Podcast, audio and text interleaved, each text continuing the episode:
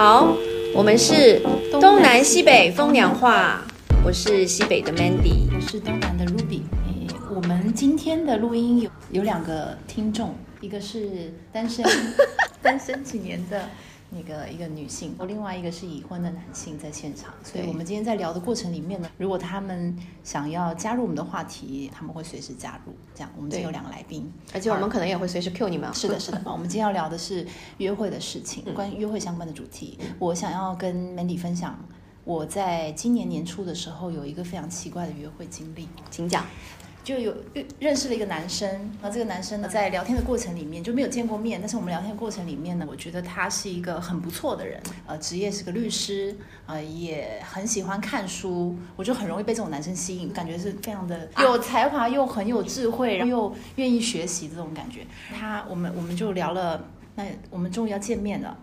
所以之前一直是网络，对对对对，我们没有见过面，然后我们终于要见面了，我们第一次要。出去，他就约了一个餐厅，然后那个餐厅发给我看的时候，我就有点吓到。那个餐厅人均一千多块，我想说第一次见面就要吃这么贵吗？有点压力太大了吧？对，那我就说，要不我们不要吃那么贵，简单吃一吃就可以了，这样。然后他就说：“哦，好，那我再去找一家餐厅。”然后就重新找另外一家餐厅，我人均大概六百多块，因为他从一千多块到六百多块，我就觉得好像还是可以接受的。对，好，期望值拉高了。对对对对，所以就是后面那个，我觉得六百多块也可以啦。但现在想一想，六百多块一个人也蛮贵的。第一次见面，尤其是 OK，那我就想说，他因为他说他要请我吃饭，那我也觉得我要礼尚往来，我就说那好，那吃完饭，那我我请喝酒，你请吃饭，我请喝酒。就很公平啊，那我们就想说好，就这样。就吃饭的时候，我们就吃吃吃，他几乎没有点什么。第一，我们到了餐厅的时候，他跟我说那家餐厅是他非常熟的一家日料餐厅。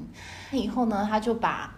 他他就把菜单拿来，我就说，哎，服务员，我要点餐。他看了菜单看了很久，他就跟菜服务员说，你们这个菜单是不是改了？我都不知道怎么点。他好像有一点在，你对服务员的态度不是很好。那时候我在旁边，我就有点尴尬。然后服务员就说：“我们的菜单从开业到现在都没有改过，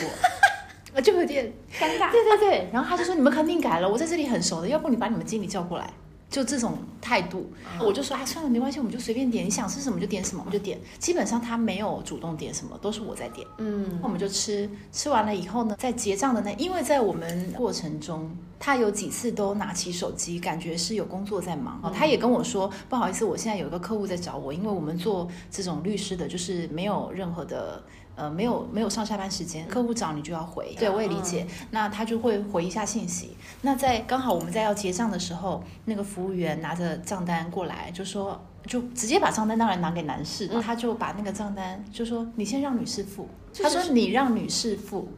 他就开始在用手机，感觉又在有工作。那我就想说，可能他的手机当下是没有空支付的，所以我就说好，没关系，那我们先付，后先付。他说你先付吧，待会我再把钱转给你。我说哦好，然后就付掉了。付掉以后呢，我就走了嘛，就上个厕所、洗手间，然后我们就想说我们要去喝一杯，我们就走了。走在路上的时候呢，他就。就说，哎，我那个，我刚刚钱已经转你了。但是因为我们两个还在一起走路，所以我不可能直接把红包收下。翻开手机，对，我不敢翻开手机看那个红包。我也觉得你转给我就转给我了，那我就事后我再收下就好了。所以我也没有仔细去管那个红包，我也没有完全就是全程我是没有看手机的。我说好，我知道了。那我们之后就就找了一个地方喝酒，然后喝完酒了以后呢，要结账。他就说红包你应该也收了，那你就这个你就你结。我就想说好啊，没有问题啊，因为我本来就是我要请喝酒啦，我就觉得理所当然。所以那个服务员给我账单的时候，我就直接把它结掉了。回家了以后洗完澡，躺在床上，我就把我手机拿起来，因为我平常出去跟人家吃饭，我是完全不会看手机。那我我看到那个红包以后，我还没有收，我是看到那个红包上面的钱，所以不是你们晚餐的连 A A 的一半都不到。那 然后我就想说，怎么会这样？我就觉得有点尴尬，想说他连一半都没有，是他 A A 的一半都不到哦。所以是不是我们两个一共吃了大概七百多块？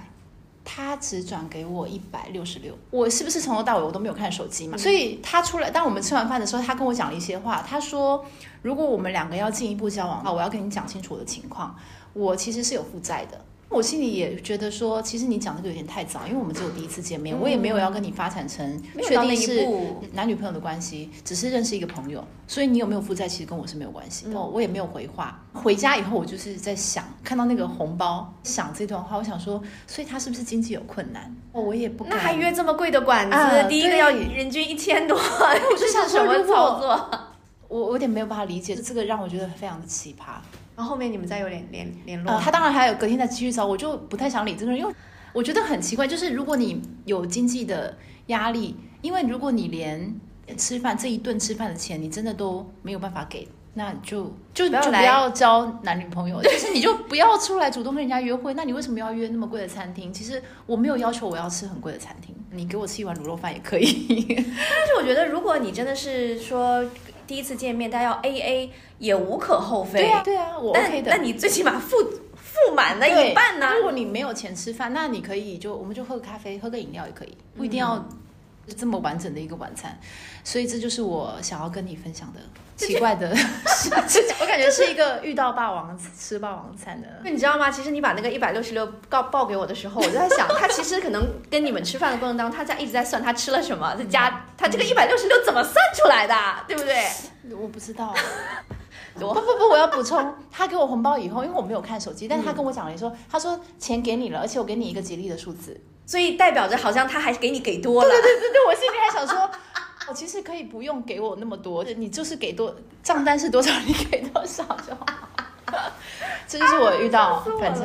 二零二三年最奇怪的事件，怎么会有这么奇怪的？所以你有没有，Mandy，你有没有遇过？或者你有没有遇过什么其他的约会？虽然你已经已婚了，对，就是你说到约会这件事情，对我一个已婚女生来说，好像距离有点远，因为大部分现在约会，要不跟朋友，要不就跟老公了。嗯，我回想起来哈，就是曾经有一有一个比较尴尬的相亲经历啊，就其实那时候刚刚参加是这个工作没多久，然后但是家长就很热衷于给你安排。各类的相亲，啊，我和我朋友，反正我们就是闺蜜几个人，反正都那时候还是单身。然后就因为我们所处的那个环境，我们比如说父辈啊，相互都都有都认识，都有共同的朋友。然后就有一天我晚上，我闺蜜参加了一个相亲局，结束之后就到我家来，来跟我分享她这段相亲经历。然后就到我家了以后，就说家里有没有吃的，然后就说没吃饱。然后因我说怎么这个这个男生不舍得请请你吃饭？他说不是，他说这个男生夸夸其谈。一直在那里讲，再一个呢，他说那个男生的牙缝有点大，他就说他一直会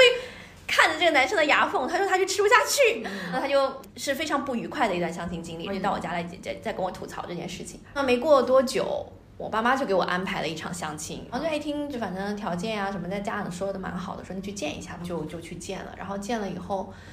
我就发现这个男生跟我就跟我闺蜜跟我描述这个男生真的是一模一样。就也在夸夸其谈，就牙缝一样大，牙 牙缝也很大。就是我第一次看，我就一直盯着那个牙缝就在看。那个过程当中，当时我闺蜜跟我说那件事时，我也忘记了问这个男生叫什么名字，因为我想反正就是个路人甲，我也我也没想那么多。我一看这个男生又夸夸其谈，然后又牙缝很大，我就赶紧问我闺蜜，我说上次跟你相亲的那个男生叫什么名字？我面前的这个男生，所以跟你闺蜜相亲到同一个？对，在可能中间就隔了两三天，我和我闺蜜就相亲了同一个男生。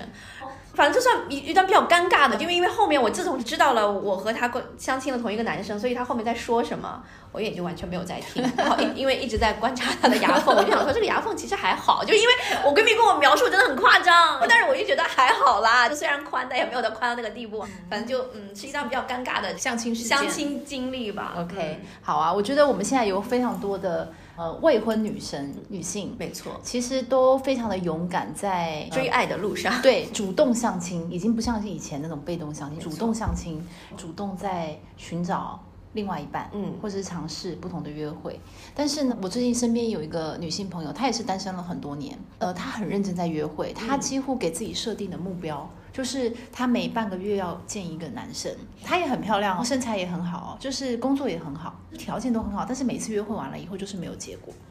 他就是有非常多的无效约会。那其实这种无效约会呢，其实在国外有一个理论叫做旋转门约会，就像你在那个旋转门，就那种大堂的旋转门一直在玻璃旋转门，对你就是一直出不去，你就在里面。你可能约会了非常多，你有很多很多的约会经验，但是每一个经验其实都是没有结果的。就是一直在原地踏步，你找不到那个突破口，让你真的能从这个约会当中出圈，对对吧？没有没有没有，看似很努力在往前往前走，但是其实是没有实质性的发展。我们也可以一起分享一下，有没有办法去避免这种无效的约会？是不是我们有一些固有的一些习惯或下意识的一些东西禁锢住自己，嗯导导致致我们没有办法让这个约会更加的成功。对，然后所以我们接下来呢，也可以邀请我们现场的那个其中一位听众，叫做小叶，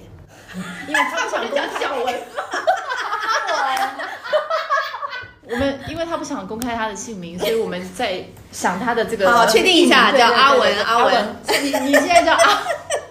你现在你现在叫阿文对不对我脚本里面写的是阿文呀。？OK，那就是阿文。好，我们我们接下来会请阿文一起跟我们，因为阿文是男性视角，所以他会从男性视角跟我们一起来分享他我们有没有曾经在这个困在旋转门里面的经验。好，各位听众好，Ruby 还有那个 Mandy 两位好。成家之前，我也有几段相亲的这个经验，其中有一段让我也是印象深刻。呃朋友介绍了一个外资的一个大厂的一个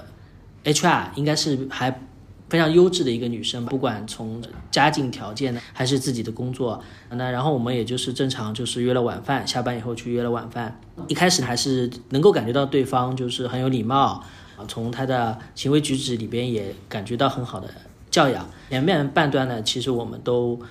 都不错啊，但是进入到就他询问我聊工作的这一段的时候，因为当时我是在一家企业里边做销售的团队的 leader，啊，销售伙伴，呃，这样一个团队可能平时也会比较啊有狼性文化啊，也会风风火火一点。那所以，我平时也会跟这些伙伴们去呃庆祝啊，去活动啊等等这一些。呃，这个相亲的对象，这位女生，她就马上进入到了她的 HR 的一个工作的一个状态啊。我觉得你刚刚跟我描述的你这些工作，其中你下面有两位主管，他是不 OK 的，你要小心了。那随后他就拿出了他的极度的这个专业啊，当然我很很觉得他当然是非常的专业，给了我一些这个建议。但是我们整个约会的下半程，基本上他就表现出一种焦虑和就是专业的这个展示，全程基本上都是在跟我聊我的管理上的这个问题。压力有没有很大？压压力一开始是没有那么大，只是笑一笑的礼貌性的笑一笑，但后来就发现。他就是一直在愁我的这个问题，甚至我都觉得他想给我做一个他们的这个专业工具的这个测试，甚甚至告诉我去怎么去 file 一些人的一些方法。所以他担忧的是你的管理能力有问题，可能没有办法选你做老公。我会觉得，其实到最后他会，我会觉得就在他的这个评测里边，我是一个比较弱的管理者。已经给你打绩效了。对对对，而且你能够感觉到他觉得我的管理是比较粗糙的，甚至有些小儿科、幼稚的这个部分。嗯，所以呃，整个结束完以后呢，呃，我对他肯定是觉得专业是很厉害的，但是也会很明显的感觉到他的工作跟他的生活是强相关的，然后他在生活当中也有很多的标准。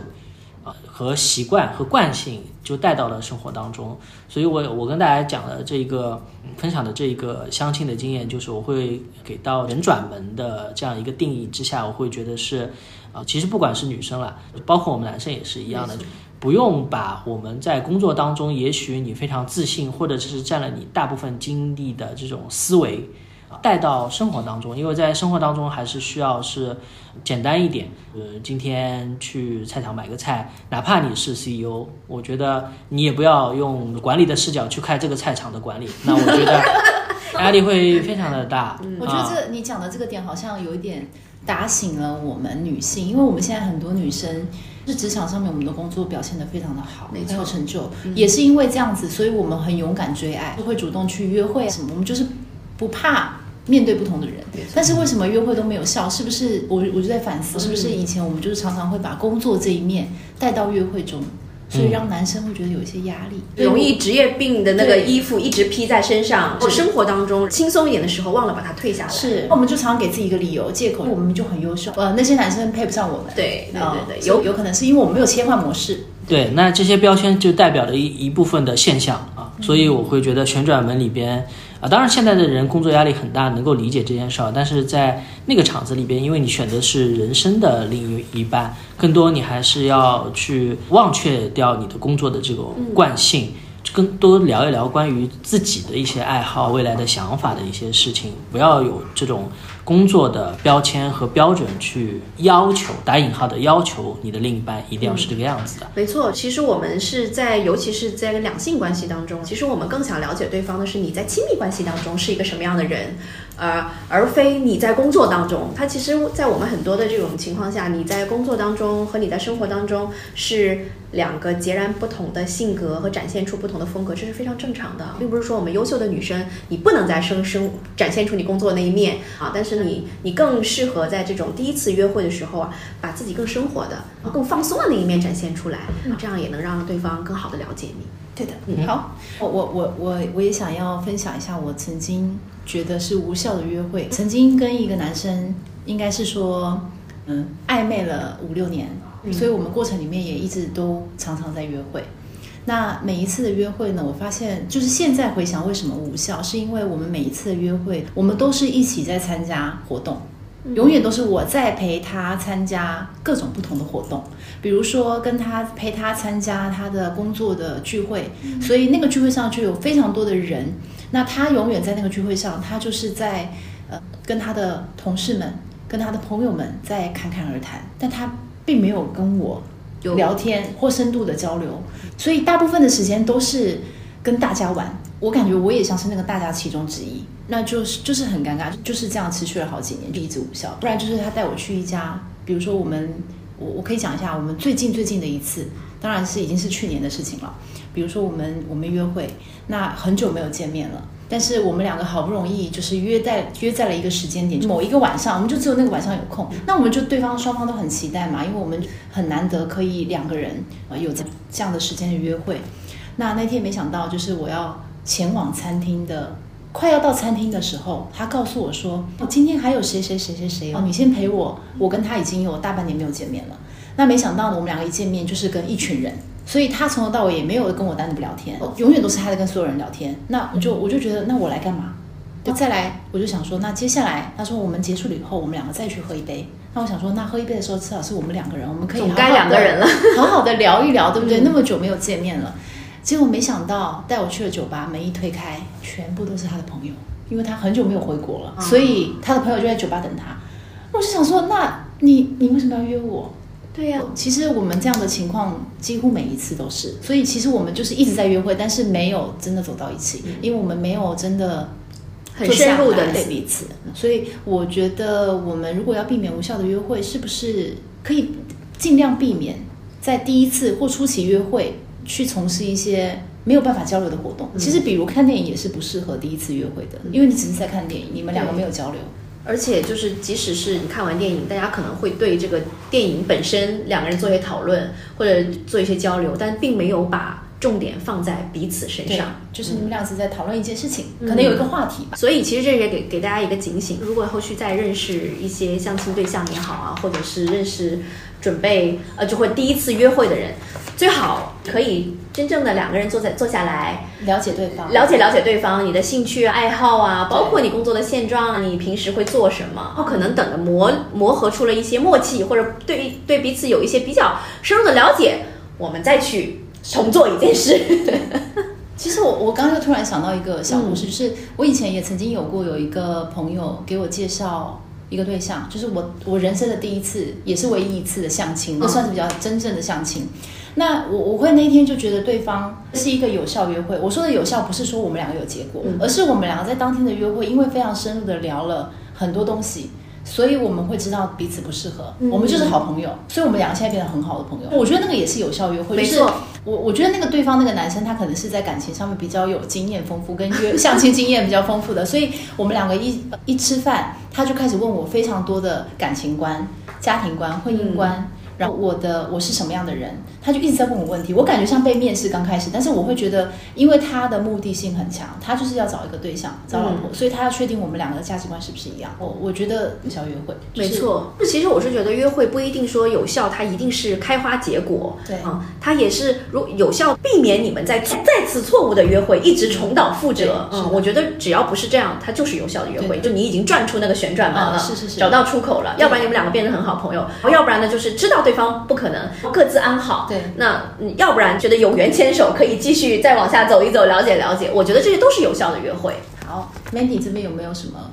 这个就是大家刚才阿文和那个 Ruby 分享完结结束之后，其实你这个故事给了我一些启发。就其实我是觉得说，有一些我尤其是女孩子，比如说在第一次跟对方约会的时候，她其实因为怕冒犯对方，反而不太容易把自己的想法真实的。表达出来，比如说我之前有个朋友，他也是，反正是是认识了一个男生，那这男生就约他吃饭，然后两个人其实，在吃饭的过程当中还是相谈甚欢的，在餐间呢也是点了一杯小酒，两个人喝完了，就是其实差不多到点了，也可以结束了。然后当时女生去可能去洗手间的瞬间，男生就又点了一瓶酒，然后其实女生觉得时间差不多了，而且第一次也聊的差不多了，但是呢，男生还是执意说把那瓶酒开了，那女生就觉得。还蛮不好意思的，因为第一次见面嘛，想算了，那就硬着头皮。花钱了，要把不要浪费。没错，就也也不要浪费啊，所以还是硬着头皮把把把把那瓶酒两个人喝完了。那其实喝完了以后呢，就两个人就就就准备打车各自回家。但这时候这个男生可能有点酒精上头了，开始阻止女生打车回家，抢她的手机，就表示要不要两个人今天晚上去过夜。其实是蛮后怕的。那当时其实那个晚上也蛮晚的，如果真的一个男生。他想做一些错事难反抗啊，但当时呢，反正他也很快的打到了车，快速的就钻到这个出租车里面，然后就回回家了。但其实也是给我们一个警示，就是如果，比如说在这种情况下，当你觉得这个约会应该要 over 了，哪怕对方点了一支酒，你也要非常直接的告诉他讲，我不想再喝了，今天的约会结束了啊。如果就有兴趣，我们下次再约。嗯，但而不是单就是完全是出于怕礼貌，对，怕冒犯对方，或者怕可能是会破坏气氛，或者出于各各方面的考虑，就硬着头皮让自己那个很委屈的做这件事。但是他后面会非常多的安全隐患啊！我觉得尤其对女生来说，但是我觉得男生都很容易自我感觉良好去误会女生啊，所以我就觉得尤其对我们女生来说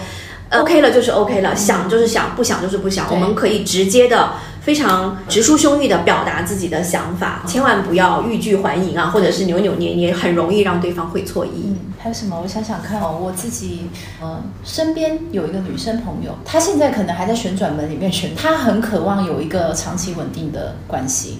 但是呢，她每一次见面约会完了以后就没有下文了。我常常会问她为什么，她可能有时候会遇到是，有可能是对方没有对她没有感觉，有可能是她觉得对方好像。只是想要玩玩，大部分都会说对方只是很明显，只是想要过夜，没有想要再约会，嗯，没有想要认真交往。对，然后说，呃，我当然会就是去问他，我说你你平常你你约会的模式是什么？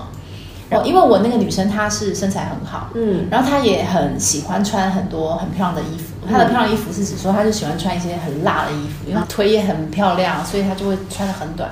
那她有一次跟我分享，就她上礼拜跟一个男生。去约会，嗯，他们两个就去看电影。他没有想到那个男生在看电影的时候就摸他大腿，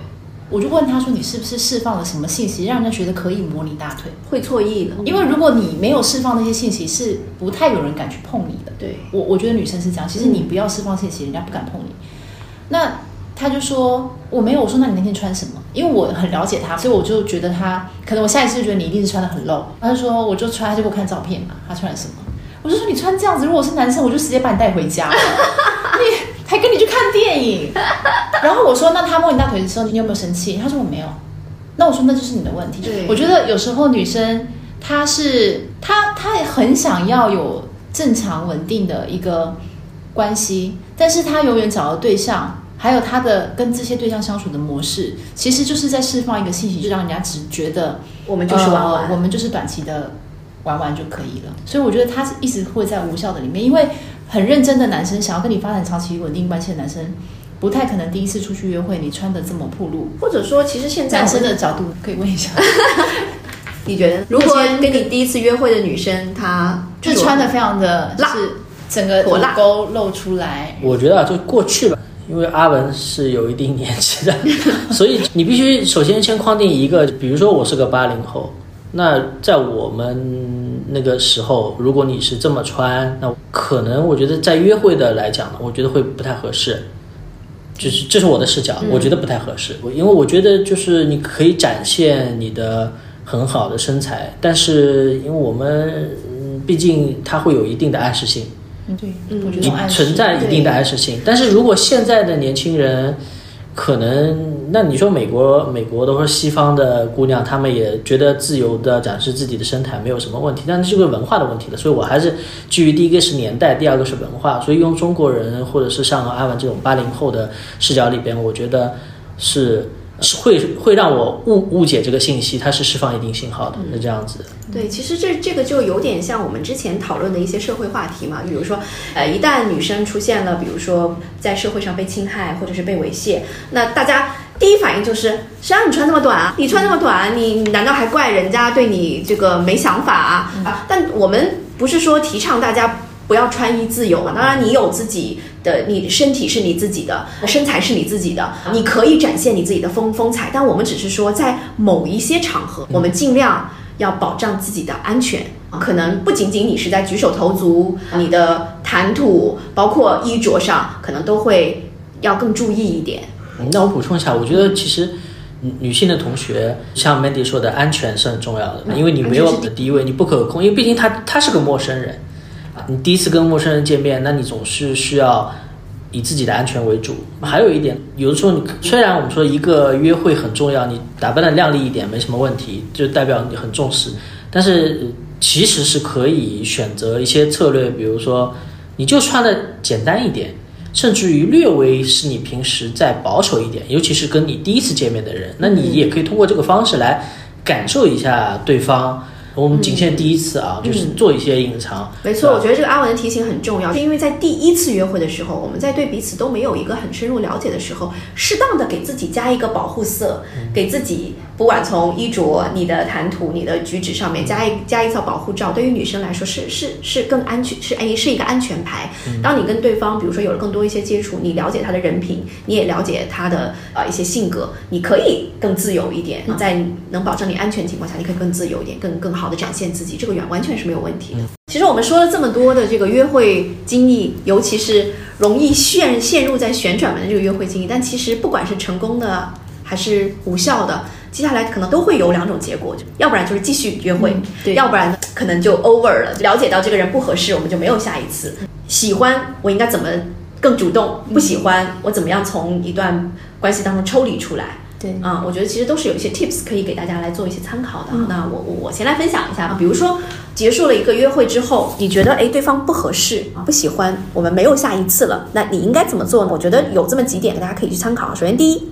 如果在这个约会的过程当中，你已经觉得不适了，那我觉得你可以给自己心里设定好一个约会的时间，比如说像我刚才 Q 到的那个我我我那个朋友的故事，比如他在觉得九点钟这场饭局应该可以结束了，那我们就九点。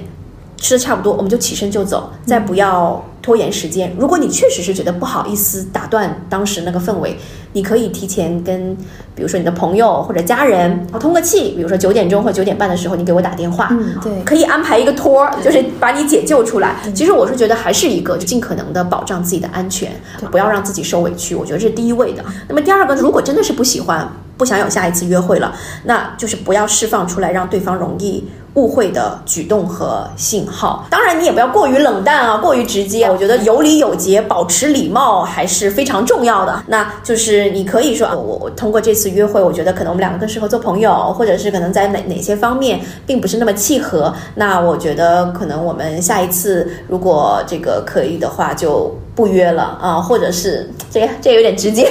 我就不是一个好的例子。因对，因为 Mandy 在生活上是比较会拒绝 别人。如果是我，我就你会怎么说？说不出来。我可能就会，如果是不喜欢的，我觉得我在当下还是会表达一定的礼貌，但是我可能回家以后就不会再就冷处理消息，对，嗯就是冷处理。可能他发的消息，我就会基本上一天以后再回他，这样对方也就知道我的意思了嘛。那久了以后就不会再联系了。我这个有点逃避的感觉，没有到对很大就不想去方面对我没有很大方。我觉得如果像 Ruby 这种，就是当然我我这种可能当面回绝是是是有点直接，可以用 Ruby 这种方式结束的时候可以不说什么，但是比如回去我们用文字相对来说回绝是相对来说好一点。除非是你觉得只是跟他不适合当情侣，但是适合当，就像我刚刚那个案例，其实我跟他相亲完了以后，我们两个发现我们两个就是很适合做朋友啊，因为就我们两个现在就是朋友，所以我们但其实你这种案例真的很难得。对对对，是很难得。一般相亲，我跟你讲，就是两种结果，要不然彼此看对眼，要不就是互相看不上，互相看不上，感觉也没有办法上做朋友。去的经验也不是很多，就那一次，嗯那不不不能不能算。但是反正我觉得，如果不喜欢，要让对方知道，对这个很重要，对哦、不要让再给对方过度的期待。没错，所以大家可以自己去拿捏一下这个度。对，好，那如果喜欢的话，因为我觉得我身边有一些朋友是可能约完会以后对对方有好感，但是不知道怎么表达。啊，我觉得如果你对对方是喜欢的，第一还是要很大方的让对方知道你的想法，而不要是一副我们是女生就要高高在上，就是反正很傲娇啊，你来约我下一次啊，你不来约我，我是绝对不会主动给你发消息的，我就是不需要这样子。没错。那第二个是，我觉得呃，如果在某一次的约会结束以后，你的感觉是好的，你要让对方知道，你可以给他发一个消息说今天的约会我很开心。阿文你喜欢吗？如果你安排了一个约会，然后结束以后，女生发消息告诉你今天跟他在一起是很开心的，你会不会也觉得很有成就感？你你会收到那个信号吗？我我我觉得其实你也喜欢对方哦。我我想讲的就是，如果我对这个女生也也是有好感的，我觉得可以再进一步了解的，那我觉得是很棒的，她的这个举动。她的回应是很棒对的，但是如果我觉得是不合适的，那我也那你会怎么？那我也就接受了对方，可能对方对我的印象是好的我可能会直接表达我啦。所以我刚刚讲的那一点，如果不喜欢对方，其实也要直接表达，不管是你喜欢还是不喜欢，都要给对方明确的信号，对吗？对的，嗯，不然也会来来回回。如果男生也是一样嘛，就在旋转又旋转了，又旋转了。好，然后我觉得，呃，如果你们还想进一步再相处的，应该是可以再主动约下一次的计划，而不要当下不了了之。你可以有一个给大家，就像抛球一样，你还是要让对方知道，哎，那我们下一次可以一起干嘛干嘛，就一直有下一次，一直有下一次，让大家就是彼此是有那个对下一次有期待的。我觉得这个很重要哎对。有时候其实真的是好，我们下次再约，也没有说个下次是什么时候，我觉得这个下次要讲。明确，就下次要干嘛？比如说是一个电影，或是一家餐厅，或是一个展览，我们要一起去看。我觉得单身的女生是可以多多约会，而且可以同时跟不同的男生约会。我我自己是这么想的啦。我觉得这个其实，在没有确定嗯男女关系的前提下，对的，多去认识朋友。我们还是要强调，我们所说的这个 dating 约会啊，并不是说你要交往，交往，交往。就是你多一个窗口去认识别人。对，因为跟不同的男生在约会的过程中，其实你会越来越知道自己对另外一半的想要的那个样子是什么。其实那个形状会开始出来，慢慢清晰慢慢清晰的。如果我自己今天有女儿长大了，我是说大概超过二十五岁以后，对对对，我还是希望他可以多接触不同的男生，而不要就是因为很少约会经验，可能某一个男生可能给他释放了一个友善的信号，他就觉得天哪，他就是对，他就全世界就是这个人了。我我觉得。嗯，还是要多尝试。嗯，对，但还是我要提醒大家，就一定要在保障自己安全的前提下，你可以多多去尝试。对我来说呢，这个已婚妇女给大家一些建议，我觉得其实认不管是认识朋友，还是希望长期的发展一段稳定的关系，不要带着门槛和 checklist 去赴约。因为我身边也有一些大就是大龄才开始结婚或者进入一段这个关系的女生，之前是戴着有色眼镜去相亲或者是赴约的，心里啊给给。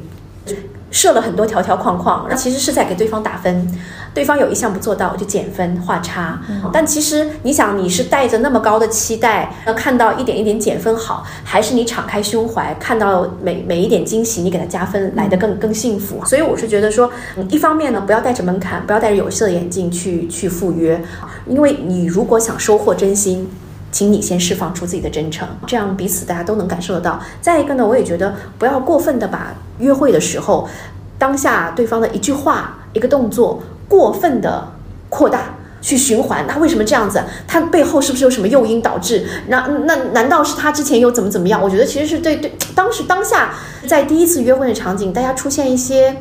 下意识的，或者是不自觉的，或者是紧张所致，都是有可能的。所以我就觉得，尤其是对我们三十加。已经有点阅历，也有经济基础、工作经验的女女生来说，你应该更自信一点，更淡然一点，因为你有足够的自信去 hold 住全场，去展现你的魅力。我觉得这是可能我给大家的一些约会的建议吧，避免大家继续旋转。